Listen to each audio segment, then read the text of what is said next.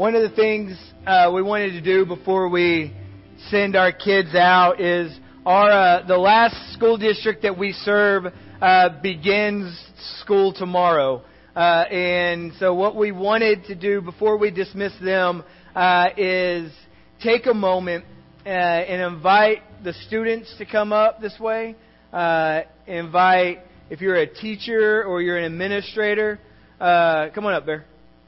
You could do that, even if it's just you, bro. Uh, if you are a, a, teacher or an administrator, we wanted to invite you up here. Uh, we wanted to take a moment and pray over uh, you guys as uh, as we start a brand new adventure. And some of you guys are starting school for the first time. Some of you guys are starting a new school for the first time. Some of you guys are starting a new district for the first time, and and one of the things I, I wanted to say, just to each and every one of you guys, is that you have been invited this year into such an incredible adventure. Not not just with yourselves, because that's all that's part of growing up, but but that God has invited you into adventure. And our prayers over you guys over the last couple months and into these next couple of months, especially, are to be that, that you would hear God's voice while you're away from your parents, uh, that, that He would speak to you about what is best for you, about, about the example He longs for you to set, about the people He longs for you to love on with His love. Because you today have a very, very real and a very great responsibility uh, to help those who are far from God find life in Jesus. And so we wanted to pray for you guys, and then um, and then you can sprint out of here as you usually do. So let's pray, Father. We thank you that that in in every season of our life you are very near to us, and that you love us. And Father, I lift up these students to you that that this year they would adventure with you and they would see you do great and mighty things through them. Father, I pray for the things that all of us parents pray for, that they would get good grades and that they would stay out of trouble. But more than that, Father, I pray that that over these next few months that they would experience you in in new and powerful ways that they would be attentive to your voice, that they would listen for you to move, and they would go where they hear you say to go. Father, I pray you would give them eyes to see other kids who don't know you. And that they would draw close to them so that they can draw closer to you. Father, we pray for any of their nerves today as they get excited about new schools or new classmates. We pray that they would go to school on mission. And Father, we lift up our teachers to you. We lift up our administrators to you. We thank you that, that here at Merge we have so so many people committed to helping play an important role in the next generation. We pray equally that they would adventure with you over these next couple months while they are serving kids, while they are serving other teachers, while they are just serving their communities. Father, we pray for supernatural eyes to be open, that they would see needs that nobody else sees. We pray that you would enlarge their hearts of compassion for kids who are struggling, for families that they come in contact with. I pray, pray that, that they would know how important they are in those roles.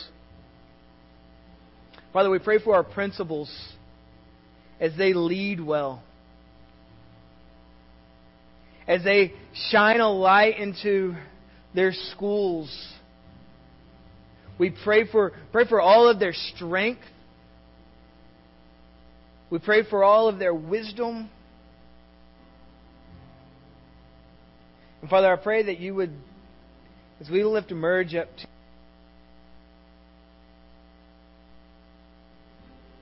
the incredible adventure you have us on here. So, Father, we, we give you this school year as if you didn't already have it.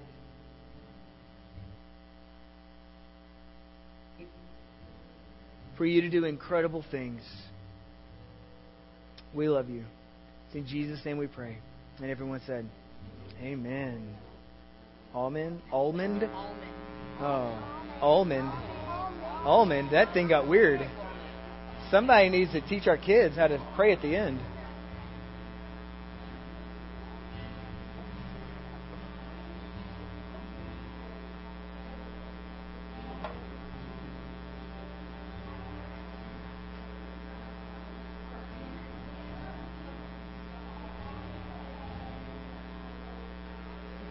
All right.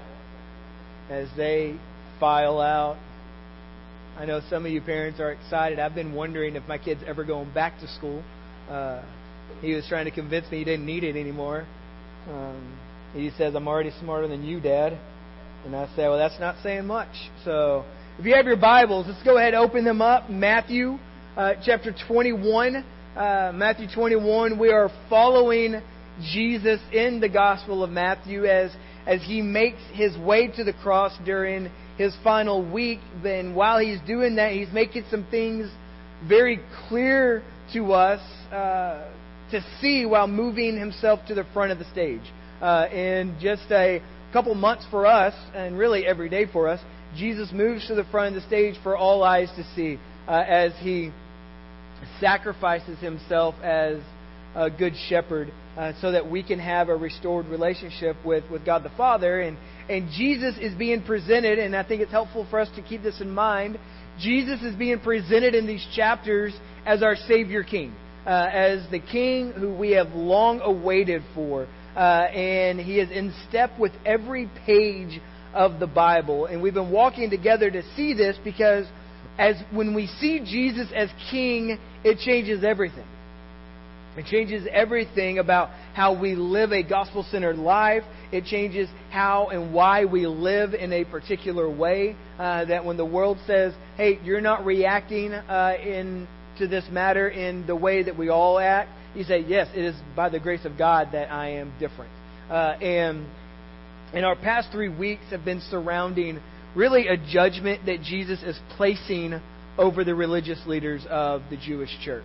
Uh, in fact, primarily Jesus confronts them by saying that the fruit that is coming out of their lives, the, uh, is, is, that it's not pleasing to God at all. Uh, because they're not serving God, they're serving themselves. And, and, while they're masking it with some very religious action, says, well, eh, you know, we're doing all the right religious things, and God says, yeah, but your heart is very far from me. And, and the evidence of that is that it's not producing fruit. And ultimately, Jesus is warning them by reminding them that God won't be fooled, uh, that, that He will not be mocked, that the empty religion is completely useless. That no matter how many church services you go to, no matter how many hours you serve in a nursery, uh, no matter how many bottles of water you serve on a hot uh, day, uh, if your heart doesn't belong to God and if your footsteps aren't following in His wake, uh, then you're missing the entire point of the gospel.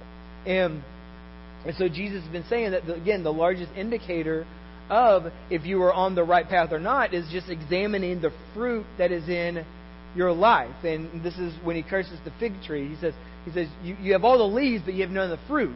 And so that caused us to ask the question, what kind of fruit does God want out of our lives? And we found some help in the book of Galatians, where it says that the fruit of the Spirit, the fruit that you are walking with God, is love, joy, peace, patience, kindness, goodness, gentleness, faithfulness, self control that you will know you are growing in Christ. Not that when you have some of these fruits, but that this would be the kind of person that God is shaping you into becoming. And and we said that uh, looking at the failures of the church leaders in Matthew 21 lets us ask ourselves whether or not those fruits are growing in our own lives. And, and again, that that can be a really difficult task for some because we have to uh, own up to no, that I am not walking in patience. Uh, I am not living in love. I am not living in joy. And and so what's happening in the following verses is Jesus is explaining first to them and then by byproduct to us uh, is that they're not producing fruit in a godly manner. And and he's doing this by, by telling three parables. Uh, each parable will, will represent or bring to the surface a rejection of the church leaders. Uh, last week we saw uh, in the parable of the two sons uh, that uh, they are rejecting the Father because the Father is sending Jesus.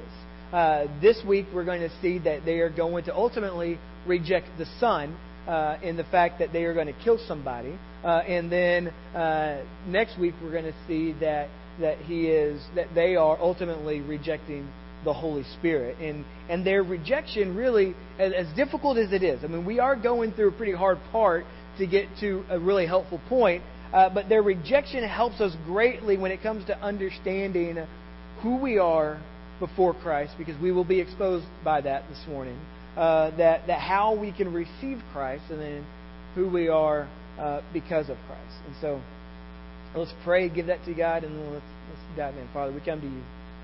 We are thankful for your word this morning. We thank you that, that we can lean heavily into it, and we pray through the power of your Holy Spirit that He would uh, speak to us, uh, for some tenderly and for some loudly. We pray that uh, the power of Jesus and the beauty of Jesus would be on display that we would respond accordingly.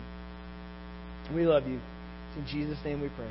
And everyone said, Amen. All right, so let's, let's remember the scene that we are arriving in because Jesus is just going to, uh, where we've had a full week off, uh, Jesus will take a breath off and then he'll go into this next parable. Uh, last week, Jesus is teaching in the temple, uh, and and the chief priests and the elders come in and they interrupt him with a question about the authority uh, through which he is operating under. They say, "Who who gave you this authority, and whose authority are you working under?" Uh, and and it was after stumping them with a question, if you'll remember, Jesus says, "I'll answer your question, but first you have to answer mine." Uh, John the Baptist, who was his baptism through? uh, and and he stumps them. They end up saying, "I I don't know," uh, and and uh, and and he says, "Well, I'm not going to answer your question." But then he tells them this parable to help them out. He tells them the parable of two sons, and it's it's a it's a father who owns a vineyard, and he looks at his sons, and he tells the first one, "Hey, go to the vineyard," and the guy says, "Nope, not going to do it." Then eventually he does. Uh, then he tells the second son, go into the vineyard. And the other, the second son says, yes, sir, I'm going to go. But then he never actually goes anywhere. And and Jesus, this, the question that Jesus brings up to them is, is who's actually doing the will of the Father? And, uh, and his focus is really to draw out what is in the hearts of the religious leaders. Anytime Jesus asks a question, he's trying to draw something out of you. He's trying to reveal it because by revealing it, we can deal with it. Okay? So anytime you're talking with God and, and the Holy Spirit brings something to the surface and you say, no, no, no, no, no, no, no, no, I'm working hard to keep that packed away. Okay? There's a reason why they're bringing that up. Because they want you to deal with that issue because very clearly the Spirit is explaining to you this must be dealt with or you can't go anywhere else. The relationship stops if you don't get past this point. And so, so Jesus is drawing this out, and this confrontation is actually very loving, uh, and it's a very merciful way of Jesus revealing all that God has in store for us. And it's with that this in mind that Jesus teaches another parable, and we'll pick this up uh, in verse 23, Matthew 21, verse 33. And he says this: "Hear another parable." Uh, because the first one went over so well, and it felt so good to the heart. Uh, he says, There was a master of a house who planted a vineyard. And he put a fence around it, and he dug a wine press in it, and he built a tower, and he leased it to tenants. And he went into another country. You with? So he built, this, this master built this vineyard, then he leases it, and he says, I'm out. When the season for fruit drew near, he sent his servants to the tenants to get, and I need you to underline these words, this is really helpful, his fruit. Okay? So whose fruit is it? The master's. Right? The guy who built it. This is his fruit. They're just stewards of it. And the tenants took his servants and they beat one, they killed another, and they stoned another. Verse 36 Again, he sent other servants, more than the first, and they did the same to them. Finally, finally, he sent, and you can underline these words, his son to them, saying, They will respect my son. Right? This is my son. But when the tenants saw the son, they said to themselves, This is the heir. Come, let us kill him. Let us have his inheritance. And they took him, threw him out of the vineyard, and killed him. Okay? A very uplifting moment, right? Like this is a parable that you say, "Ah, oh, Jesus is just so good." Uh, and, and so, so, so here's Jesus stays in the thought of the vineyard. In this parable, it draws um, some Old Testament inspiration. Uh, in fact, uh, the, the opening verses of Isaiah chapter 5 uh, really paints this exact picture. Uh, and what Jesus is doing for the Jewish people is he's reminding them of God's goodness to them as a nation. Uh, these men that Jesus is speaking to, they would have drawn uh, this connection with Isaiah 5. Uh, and, and what's happening is Jesus is telling them, hey, God is good to you guys. Uh, that that God's delivered you, and by Isaiah five, it's this reference to God delivering them out of Egyptian bondage, out of Egyptian slavery, and He plants them in the promised land, which is a land that is flowing with milk and honey. Okay? Uh, and so he gave them in that land the material, and he gave them a very spiritual blessing, and he asked them to bear fruit for the glory of his name. Okay? Now, the history of the Israelites is this. Uh, these seasons of being very dedicated to God and being very far removed from God. Uh, and so they experience these seasons of God's blessing and then God's curse, where God says, I'm not going to bless that any longer because your hearts are far from me. From me. And here Jesus just says, hey, here's a very similar scene that, that there's a master, okay, and this master represents God who plants a vineyard, leases it to the tenants. So he gives them land. And then the tenants are in the story, in case you're wondering. Uh, they're the religious leaders. Uh, and then when time came for the harvest of the fruit, uh, God sent his servants, and his servants represent the prophets so, all the way through the Old Testament, uh, when you get into some of the, the more difficult books, uh, these are the prophets, these people that God sends to warn or prophesy over the nation to tell them the heart of the Father. And so, uh, so they come to inspect the fruit, take the fruit. The hostile, the tenants are hostile towards them to the point that they kill them. And this is what the Jewish people did to the prophets, killed many of them. Uh, and eventually, the master says, I'm going to send my son, for surely they will respect him. And the son in the story represents Jesus. And the tenants, their greed and their jealousy erupt. And they say, hey, if we get rid of this one, we can take it all. We get rid of this one, we can take it all. And it's a very, it's a tragic scene with, with revelation of what has happened with some foreshadowing of what is yet to come. Okay, because Jesus has pointed out already in the gospel that there will be a time that they come and they take me. Uh, there will be a time that the Son of Man will die uh, for the sins of the world. And and so what happens next, though, reminds us of the purpose of the parable. And we said this last week that the purpose of the parable is to teach a spiritual point. Uh, it's not just story time. Jesus isn't trying to waste their time uh, by explaining these things. Uh, and so, so watch what happens because it's, it's kind of like you ever watch a movie and everybody that's watching the movie with you knows exactly what's about to happen when that person opens the door. And you're like, oh man, if they knew, if they knew what waits on the other side of that door, they wouldn't open it. Uh, in fact, I don't know if you've ever screamed at a television to don't do that. Um, they never listen to you. Uh, but but this is what's happening. They're going to respond in a way uh, that you're like, oh man, we we know what's coming, right? We know what's coming. So they say this in verse 40. So Jesus asked this question, okay? When therefore the owner of the vineyard comes. So when the when the owner of the vineyard comes back, what will he do to those tenants? And really the question is what what should he do? I love what Jesus says. What would you do? What would you do if you were the owner and this has happened to you? And I think it's a very fair question, especially when you live in the land of what goes around comes around, right? Uh, we math that in uh, in our world um, with karma. We math that with um, it's only fair. We have, and so, verse forty-one, they said to him, and I want you to pay attention to this because Jesus is speaking to the religious leaders. They said to him, He will put those wretches to a miserable death and he will let out the vineyard to other tenants who will give him the fruits in their seasons. Oh, he'll kill them. He'll kill them. Why, why do they say that? Because that's what they believe they deserve, right? They believe he's going to die. And, and this is what we get to experience in their response is, is that their belief is, is in at least some version of justice. Right? They know what is just, they know what is fair. These people have murdered people, so they deserve death.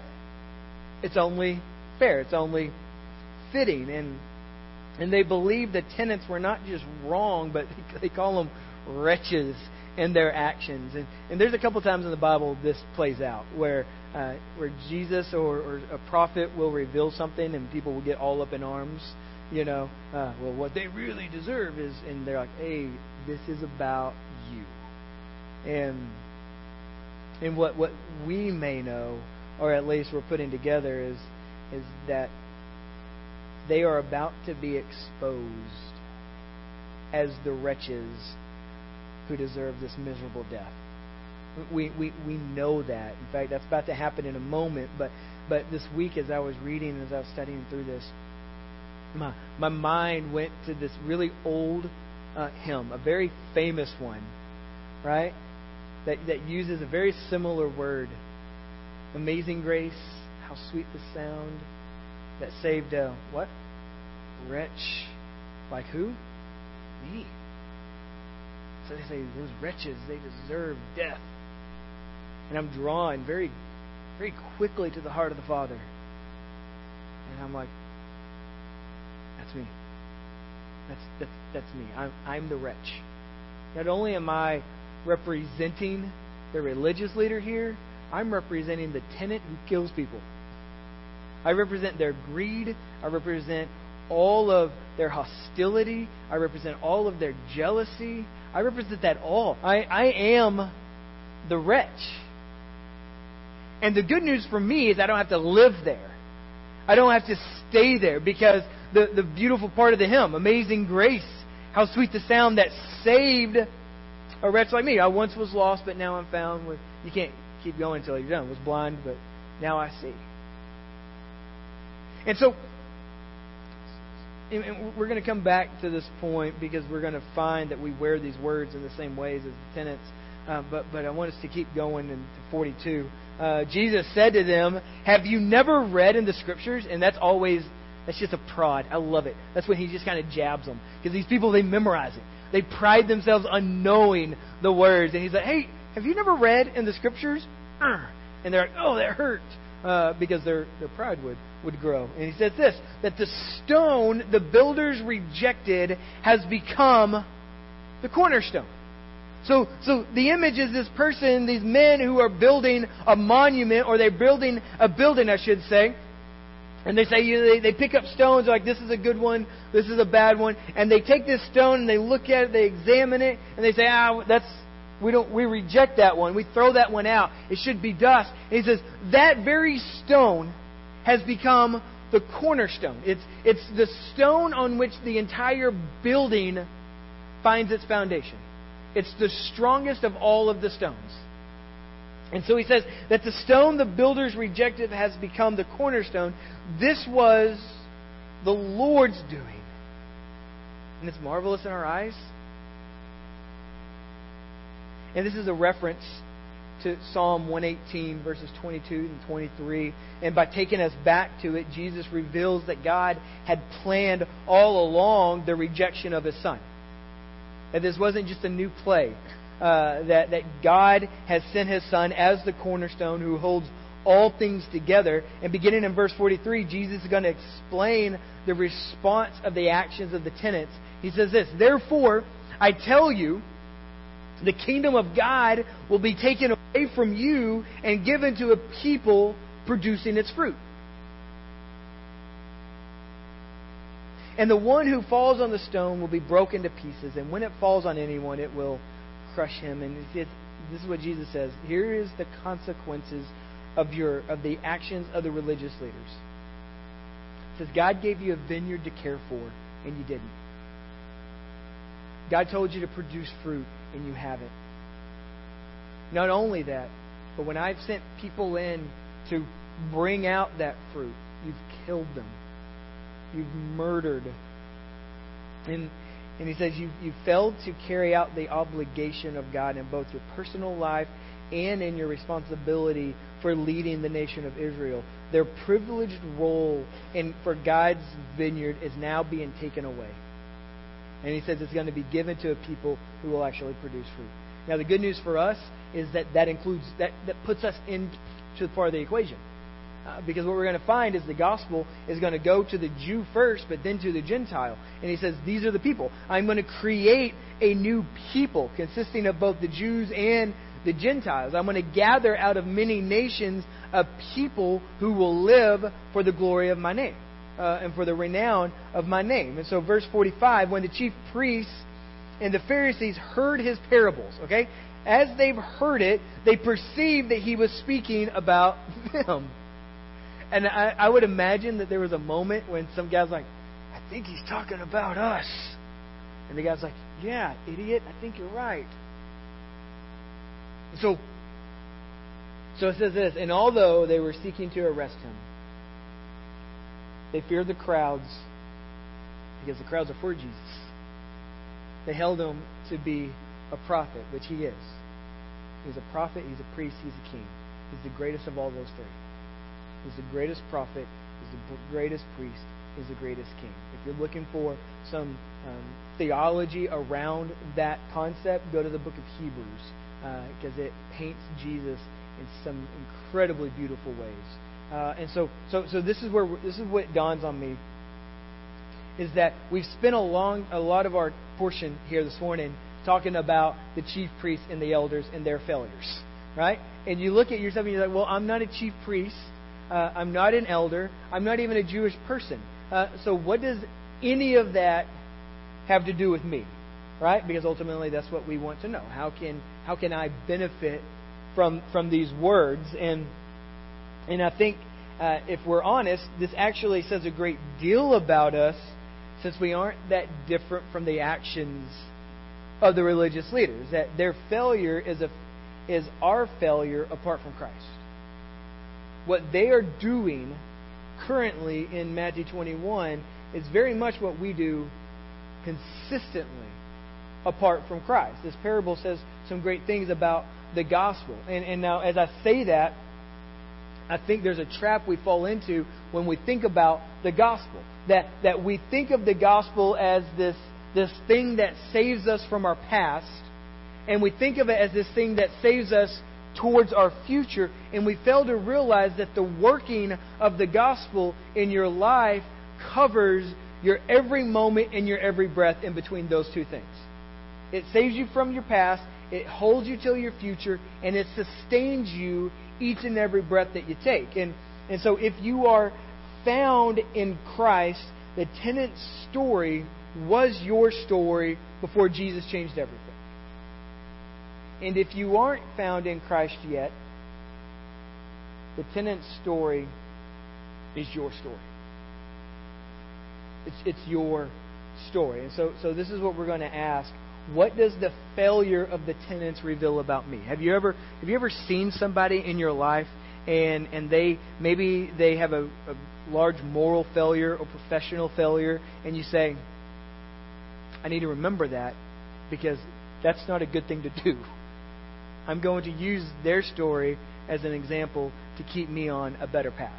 Uh, and this is this is all we're going to ask. What was what does their failure reveal about us. And the first thing is this that it reveals who I am before Christ.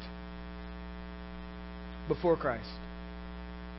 And I want to say a lot of a lot of what we're going to share here, you're going to be like, I know that. I, I, I know that. That number one, what who am I before Christ? I am a sinner separated from God. I'm a sinner separated from God. Romans 3:23 puts it this way, for all have sinned and fall short of the glory of God. I'm a sinner, I'm separated from God. And you say, well, when did that happen? You know, like, from birth. You were born into a sinful nature. Uh, in fact, Tim, Tim Keller says this that, that every human being, this is, this is the consequence of our sinful nature, that every human being must live for something. Something must capture our imaginations, our hearts, our most fundamental allegiance, and our hope. And we, we know that to be true. That we want to stand for something, and what's, what's tragic are the really idiotic and moronic things that we tend to stand for uh, apart from Christ. Right? The, the, the, the very immature and very short sighted allegiances that we place that really will bring us no return. Ever. Telling you this, that moment when the Cowboys win the Super Bowl, right? That there are people desperately praying for. That moment when they win it, that is a very fleeting joy. But yet our identity gets wrapped up in what a dumb thing, but, but a really immature thing. Our identity gets wrapped up in maybe even some, some better things, different titles, different roles. I'm a, I'm a teacher. Yes, that, that's, that's what you do. That's not who you are. I'm a administrator. I'm a manager. I'm an owner. No, no, no. Those are things that you do. They're not who you are. And this is the beauty of the gospel is it says who you are apart from Christ is very far and very distant from God. That, that, that you want to live for something, and so you will try to go find whatever that something is. Something that will capture your imagination and draw your heart into it. And he's, he's tell, uh, sorry, Tim Keller continues and he says, But the Bible tells us that without the intervention of the Holy Spirit, that object will never be God Himself. And this is one of the most beautiful aspects of the gospel. Is that you will never say, Ah, I need God. No.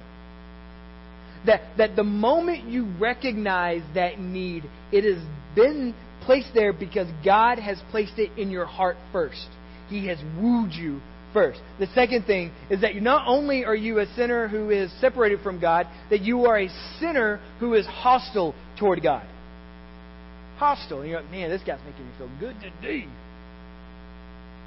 You're a sinner who is hostile toward God. Romans chapter 5, verse 10. For, for if we, for if while we were enemies, we were reconciled to God by the death of his Son, much more, now that we are reconciled, shall we be saved by his life. So he says that we were enemies. In fact, um, there's some other places that says, while we were yet hostile toward God, he rescues us in Christ. And, and, I, and I read this quote. I can't pronounce the guy's name. Um, and if you can, good for you. Um, but its first name's Tullian. We'll just say that.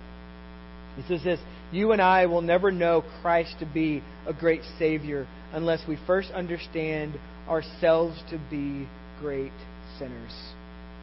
He says we'll never really uh, feel deliverance if we don't first feel desperation. We'll never experience the glory of real freedom if we don't ex- first experience the grief of our own slavery. Because, because you never walk up to God, you never walk up to Jesus and say, hey, I'm going to do you guys a favor. I'm going to join the team. They never say, oh, thank goodness. They never do that. It says that you are hostile toward God. Verse uh, John 14, verse 6, Jesus said to them, I'm the way and the truth and the life. No one comes to the Father except uh, through me. Actually, I'm going, I'm going to save that because we're going to come back to that one. Number two. Number two. My question is this How can I receive Christ? How can I receive Christ? And some of you are like, well, I've already done that. Next. Hold on. Tap the brakes. How can I receive Christ? And this is what we know by faith through confession and repentance. We receive Christ by faith through confession and repentance. Now, do I have to continually confess my sins? It's good for the soul.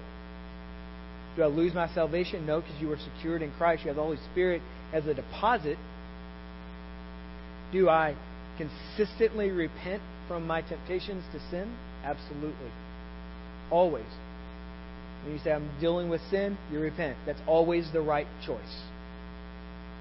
In fact, Tullian says this we desperately need an advocate, uh, we need a, me- a mediator, we need a friend, but what we need most is a substitute, someone who has done for us and secured for us what we can never do and secure for ourselves. And this is what Jesus comes in and says. He says, You guys need a right way to the Father. I am the way. In fact, John 14, 6. I am the way, the truth, and the life. No one comes to the Father except through me. Romans 10, verse 9. Because if you confess with your mouth that Jesus is Lord, you believe in your heart that God raised him from the dead, you will be saved. 1 John 1 9, if we confess our sins, He is faithful, He is just to forgive us our sins, cleanse us from all unrighteousness. Romans 6.23, for the wages of sin is death, but the gift of God is eternal life through Jesus Christ our Lord. Ephesians chapter 2, verse 8, for by grace you have been saved through faith. And this isn't on your own doing, uh, it's, it's the gift of God. And then maybe my favorite one this week, uh, Titus chapter 3, verse 4 and 6. But when the goodness and the loving kindness of God our Savior appeared, He saved us. He saved us. Not because of our works done by His righteousness, but according to His own mercy by the washing of the regeneration of the renewal of the Holy Spirit, whom He poured out richly on us through Jesus our Savior. And then number three.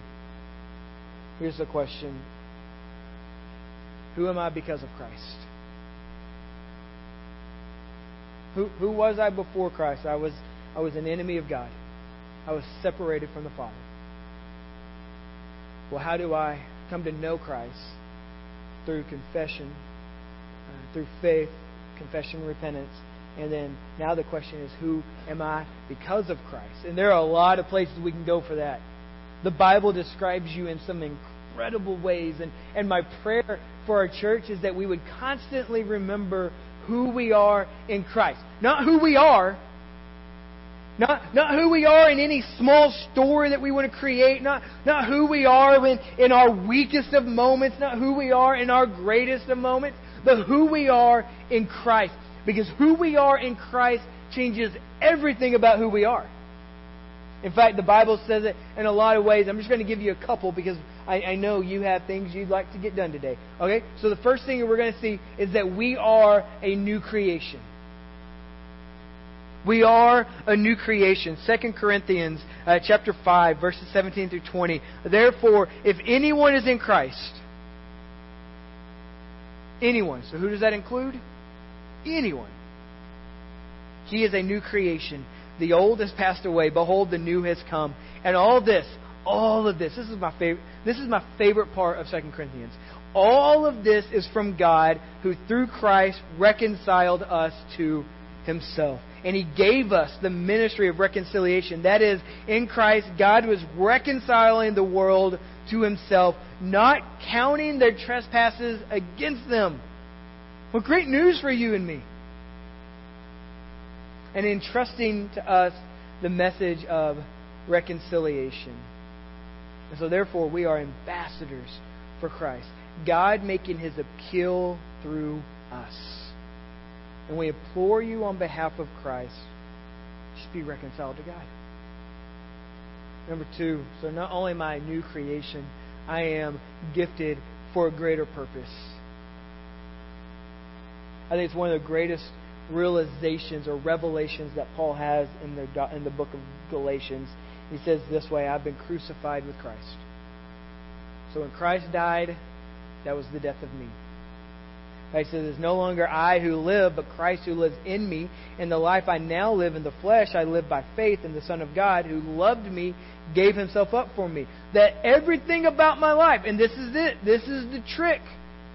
This is the trap, I should say, that we fall into because everything about our life that becomes other than Jesus is a compartment that should no longer exist. You're like, but I want to be good at, and I'm, that's great. Be good at whatever that is for the glory of Christ. I want to be a good husband. Do so for the glory of Jesus, not because it makes your wife love you more. I want to be a good father. I want to be a good mother. I want to be a good son, daughter, teacher. I want to be a good, whatever it is, whatever it is you said, I want to be a good friend. Do all of that for the glory of Christ. So that when people see the fruits that are being produced, they say, that is not you, that is the work of God in you. And you can do that very well. And the moment that becomes about Jesus, and then there's also this pet project of mine, needs to be thrown away. Not only thrown away, it needs to be burned up. Because you died in Christ. It's no longer you who live. So you've been given a greater purpose. What an incredible purpose. I mean, that, for the glory of God alone. That, that's the purpose. And when you compare that to all these other purposes that we try to want to spend time investing in, they pale in comparison. And number, number three, we've been, we've been set free. We've been set free. For freedom, in Galatians 5 says this For freedom, Christ has set us free. Stand firm, therefore. Do not submit again to a yoke of slavery. You're free. You've been, you've been set free. And what Paul is painting this picture of, he says there's, there's a new self and an old self. And he says, he says, why in the world, if you've been set free, and I always, for some reason, my mindset, he will say, you have to change your clothes. He says a free person doesn't put on their slave clothes. And so he's like, he's like, if you have been set free from what some of you people wore in the 80s, why would you ever return to that? Right? Why would you do that? Because you look foolish. Because you've been set free from that. Lastly, we're, we are a child of God. We're a child of God. John chapter 1, it opens. It opens with this beautiful, like, just a megaphone painting the picture of Jesus. He says, All who received him, who believed in his name, he gave the right to become children of God. Now, what did, what did we say? Who are we before Christ? Enemies of God. Very disconnected from him. There is no way to get to the heart of the Father. But because of Christ, we have been we have, he has given us the right to become children of God who were born not of blood, nor of the will of the flesh, nor the will of man, but of God. And then Ephesians, Galatians, um, Philippians, all of it paints this beautiful picture about the inheritance that we receive as, as children of God. We can start wrapping this up, Swan. So th- this is kind of where we fall. It's, it's difficult to see yourselves in the characters who are clearly on the wrong end of the argument in the Bible, right?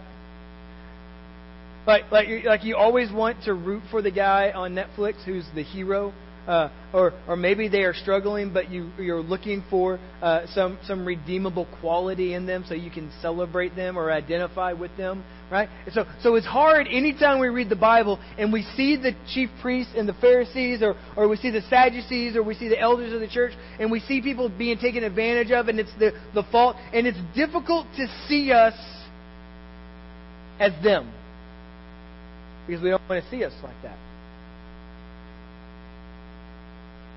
Because what, what, what we want to see is ourselves in the best light possible, or even we have this desire to please God with our lives, and so when we get exposed, it becomes very uncomfortable. And we want to build defenses, we want to make excuses, we want to dig in our heels, and but but this will never hear me when I say this, this will never help us get to anywhere helpful. So this morning, if you're exposed as a tenant, if you're exposed as a chief priest, if you're exposed as an elder, it's not going to help you to go before God and say, well, here's my excuse. Here's my reason for that. He already knows all of that. And it's not helpful. And the reason is that, that, that each and every one of us must come to the end of ourselves before we can understand our great need for Jesus. And so this is what my prayer has been for us this week is that as we would identify with the tenants, that we would very quickly come to the end of ourselves. In any defense we want to build, we say, okay, I'm not going to do that. I'm exposed, and in that exposure, I'm still accepted. And I think when we understand our great need for Jesus, we begin to see Him very clearly. And I want to close with this, this place in Colossians chapter 1. And if you if you know much about the New Testament and the letters that Paul writes, uh, he he kind of softly brings himself into the the story. Hey guys, it's it's me, Paul. What's up? Not much here. You know that's that's what he does. He says, "This is Paul. I'm writing to the church of uh, Colossae, and you know, in the spirit of God. I just you know, and so he's real softly, but he gets going and he starts to talk about Jesus." And all of a sudden, he erupts into worship. And his heart is drawn toward the sweetness of Christ. And, and he says these things. He says, He, He is the in, image of the invisible God, firstborn of all creation. For by Him all things were created in heaven and on earth, visible and invisible, whether thrones or dominions or rulers or authorities. All things were created through him and for him, and he is before all things. And in him all things hold together, and he is the head of the body of the church. He is the beginning. He is the firstborn from the dead, that in everything he might be preeminent. For in him all the fullness of God was pleased to dwell. Oh, that's a, that's a line. For in him all the fullness of God was pleased to dwell, and through him to reconcile himself all things, whether on earth or in heaven, making peace by the blood of his cross. And you. So he talks about Jesus. And it's, it's like he's like, I, you need to know this about him. Because my heart leaps for joy. And he says this, he goes, In you, who were once alienated, and you were once hostile in mind, doing evil deeds, he is now reconciled in his body of flesh by his death, in order to present you holy and blameless and above reproach before him. If indeed you continue in the faith, stable and steadfast, not shifting from the hope of the gospel that you heard, which has been proclaimed in all creation under heaven. It says Jesus, the same Jesus who everything is held together by. It's the same one who's reconciled you. So this doesn't become about, oh, well, what can Jesus do for me? Uh, what, what will Jesus hold me until? What does Jesus do right now if you're in Christ? He holds you and reconciles you to the Father. He does that. And my prayer is that that would stir you, that the love of Christ would compel you, that you would understand that you are not your own. And if you were, if you are a tenant today, that you would know that you don't have to live there you don't have to remain stuck in your slavery and your bondage anymore. If you are in Christ, you are something completely new. And our desire this week is to love God by. Okay, now I'm going to. We say that all the time. Okay? Some of you teachers are going to have a rough week.